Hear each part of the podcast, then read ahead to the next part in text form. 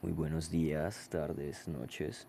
Mi nombre es Ider Johnny Velázquez. Bienvenidos sean a este podcast llamado La Fuente de la Poesía, el cual trata sobre música, cine, videojuegos, artes, poesía, entre otros, traídos de las opiniones diferentes de mis compañeros y por supuesto de mí. En este primer capítulo hablaremos sobre un cuento que escribí hace ya bastante tiempo titulado Cartas a un viejo amor. En resumen, el cuento consta de tres partes, de las cuales la tercera todavía aún no ha sido escrita por cuestiones de falta de inspiración. Este cuento nace creo que en una tarde, si no estoy mal, o en una mañana, no tengo mucha idea, no estoy seguro de eso. Pero nace gracias a diversos factores, entre ellos que estaba adormilado, algo cansado, y creo que un poco estresado por varias cosas que me pasaron ese día y solo quería desahogarme de lo que sentía. Y es que para mí escribir es canalizar los sentimientos que profundamente guardo en un cajoncito dentro de mi pecho. Es algo muy curioso esto de la escritura que sirve como gasa y como herida, cura y a la vez daña. Sin más preámbulos, aquí va la primera parte del cuento. Cartas a un viejo amor. Amor, hoy vuelvo a ti de la única manera que me es permitido, pues desde que te perdí no me queda más remedio que escribirte. He cambiado desde aquel día que partiste. En las noches se me dificulta demasiado no pensarte, y más aún tratar siquiera de olvidarte. Trato de entender el porqué de esta situación, pero la respuesta se me va de las manos como el agua cuando al fin la he encontrado. Ese jardín que tanto me pediste que hiciera en el patio, ahora se puede ver a lo lejos de la verja. Es casi tan grande como mi amor por ti. Todos los días lo riego, lo abono y lo cuido, así como usualmente cartas dirigidas a ti escribo. Trato de purgar este dolor con botellas de alcohol, pero cada que acabo una, en el fondo de la misma se hallan tus recuerdos.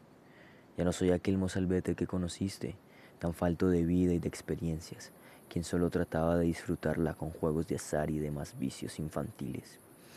Aunque me contradigo haciendo tal afirmación por lo escrito líneas atrás.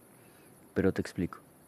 Bebo porque me di cuenta que al hacerlo, en mis borracheras puedo sentirte de nuevo, verte, besarte, abrazarte. Sé que no me leerás porque ya no te es posible. Van más de seis años de tu triste partida pero de esta forma me desahogo de lo que siento, para demostrarte que mi amor por y hacia ti no han cambiado ni un poco. Siento que el momento de reunirnos nuevamente se acerca, pues mis pulmones están cansados de aspirar agonía y exhalar melancolía. Mi corazón ahora es un viejo perro, durmiendo todo el día, lento y con ganas del día siguiente no despertar. Solo me siento mal porque dejará nuestra mascota Sam a la deriva. Eso es lo que más me duele, dejarla con este sentimiento, esta pesadez, este tormento inmarcesible. Espero que descanse antes que yo para poder dormir en paz y volvernos a reunir los tres en algún lugar de ensueño donde no exista tal cosa como la separación. Pues como lo acaban de oír, en esta primera parte del cuento creo que sirve más como una introducción a lo que es el día a día del anciano, pues ya que perdió a su mujer y solo vive con su mascota, creo que la manera de expresar y de demostrar lo que aún siente por su amada es escribiéndole cartas, aún así ella no las pueda leer. Creo que lo que piensa el anciano es que en algún punto tal vez en algún lugar ella lo está escuchando o lo está leyendo. Y ahora vamos a la segunda parte. Cartas a un viejo amor.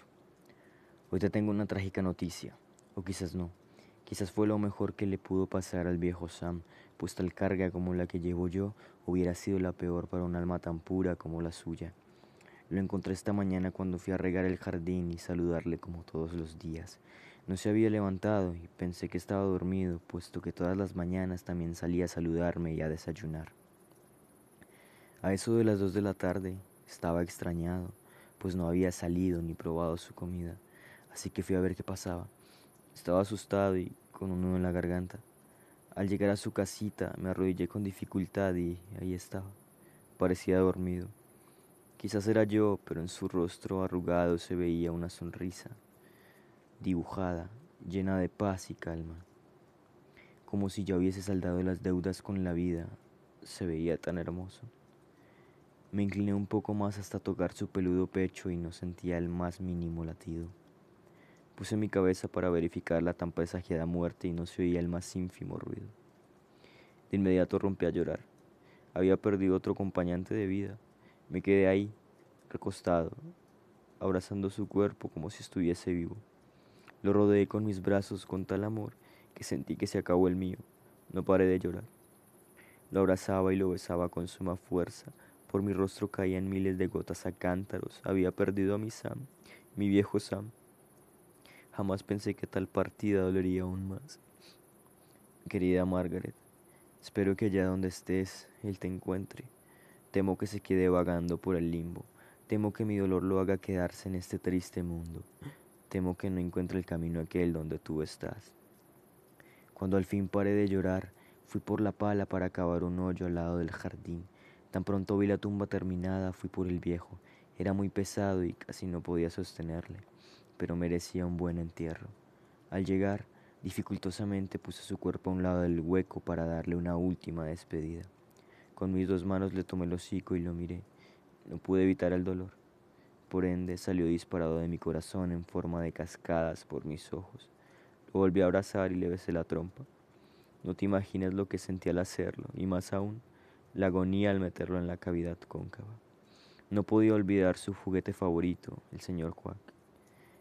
El patito que le compraste el día que lo adoptamos. Estaba tan feliz aquella tarde, meneando su cola y sonriendo de la felicidad. Ay, mi querido Sam. Ay, mi querida Margaret. ¿Por qué la muerte se paga con la vida? ¿Por qué es tan injusta? ¿Por qué? Dime por qué. No logro entender. Una vez puse al señor Quack en el pecho de su dormido dueño. Tomé sus dos patitas de la forma en que pudieran abrazar al señor Quack. Cogí la pala, la llené de tierra y cuando la descargué en Sam, sentí mi corazón romperse en mil pedazos. Con cada palada, un trozo de mi roto alma se iba con él. El pecho me ardía de tristeza. No paraba de llorar, parecía un niño chiquito cuando cae de la bici y se golpea, inconsolable. Era como si el ardor de mi pecho fuera solo apagado por las incontrolables lágrimas y por eso salían como un par de caudales, raudos y furiosos. Al acabar de llenar el hoyo, tomé unas viejas tablas de la verja, me sequé las lágrimas y, con la poca fuerza que me quedaba, hice una cruz colocando el nombre de los enterrados en ella, seguido de un corto poema. Aquí yacen el viejo Sam y su fiel acompañante, el señor Quack. Fuiste la luz que iluminó mi corazón, mi compañía en las noches eternas de pensamiento, el mejor amigo que la vida me otorgó, y, por eso, te amaré hasta el final de mis tiempos. Espero que ahora esté contigo, mi dulce Margaret, para que no pase la eternidad tan solita. Espérame que pronto llegará mi tiempo de partir. Espérame para que pasemos la eternidad juntos al fin. Pronto te volveré a escribir o quizás esta sea mi última carta. Solo espérame otro poco. Con amor, Edgar, tu acompañante de vida. Esta segunda parte es un poco más emocional. De hecho, al tratar de hacerla y pues meterle tanto sentimiento, creo que si se pudo como notar ese nudo en la garganta a pesar de que estoy hablando de una, historia ficticia, pero creo que eso era lo que quería representar, el, el dolor y esa desesperación por haber perdido a ese ser querido, a ese acompañante de vida. Acá podemos ya notar el, como el punto álgido, como esa parte en la que el protagonista se quiebra, en la que ya no puede más. Hasta en sus últimas palabras dice que quizás esa sea su última carta, o quizás no. Lo dejamos abierto a la posibilidad. Si bien la tercera parte aún no la he escrito y no sé si la escribiré en un futuro, para ser sincero.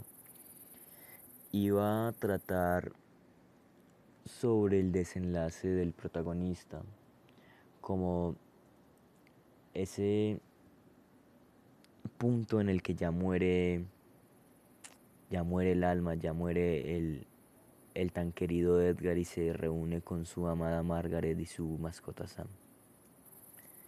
No siendo más, espero que les haya gustado este primer capítulo de este podcast, La Fuente de la Poesía.